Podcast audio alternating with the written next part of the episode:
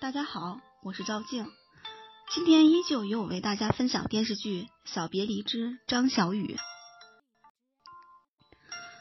关于张小雨的故事，可以看作一个典型的富二代小孩的生活方式。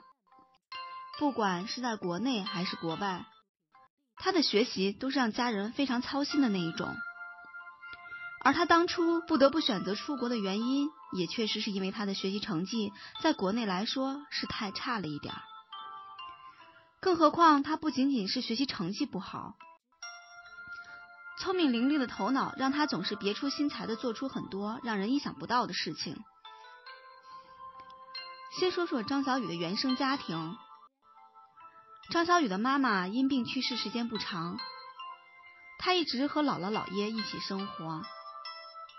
父亲张亮忠在张小雨的母亲去世后，又找了一个年轻漂亮的妻子刘迪娜。蒂娜比小雨大不了几岁，按说是没有太多的代沟。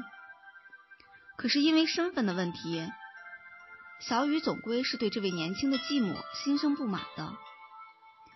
再加上小雨的姥姥，因为自己女儿已经不在了，对这个亲外孙必然就关爱有加。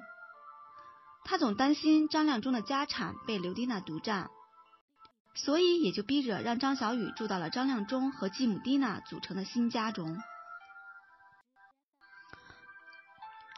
故事由此开始，矛盾也由此升级。张小雨喜欢架子鼓，可是现在的小区都是单元楼，架子鼓噪音很大，再加上刘蒂娜也怀孕了。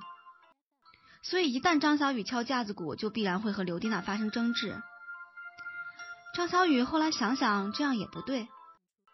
为了缓和矛盾，主动从闺蜜处觅得良方，送给刘蒂娜一瓶香水，以示诚意。却不料，因为香水中含有的必不可少的一种成分麝香，导致刘蒂娜以为张小雨想要害她流产。其实才上初三的张小雨怎么会知道麝香会有这种作用？反而觉得自己枉做了好人，被人冤枉。接下来就是刘迪娜生了孩子之后，让自己的母亲过来帮忙带孩子。刘母对张小雨一直没有好感，虽然每次和小雨的争吵起初的想法都是好的。但最终都导致了两个人的关系越处越僵，不可调和。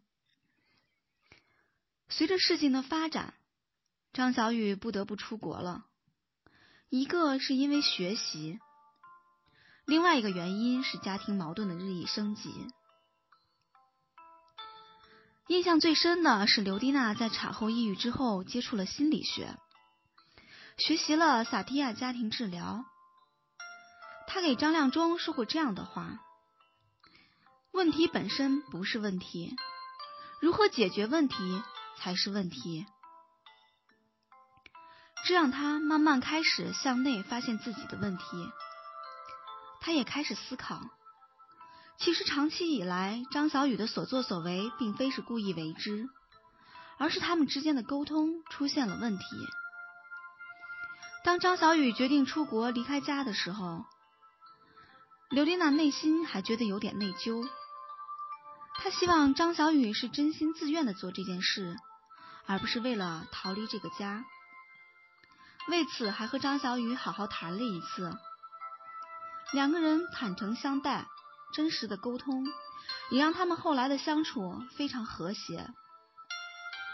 出国后的张小雨慢慢长大，也越来越懂事，知道自己爸爸的不容易。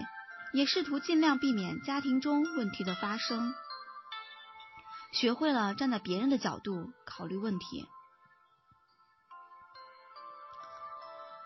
张小雨的家庭模式可能在现在来说并非少见，现代社会的重组家庭非常普遍。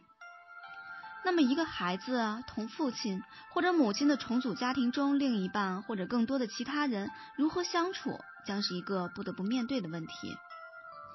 尤其是这个孩子还处在青春叛逆期，而这部电视剧中，张小雨与刘迪娜以及刘母从开始矛盾重重，到后来心平气和的化解家庭问题的做法，会给大家大多数此类家庭一个很好的参照。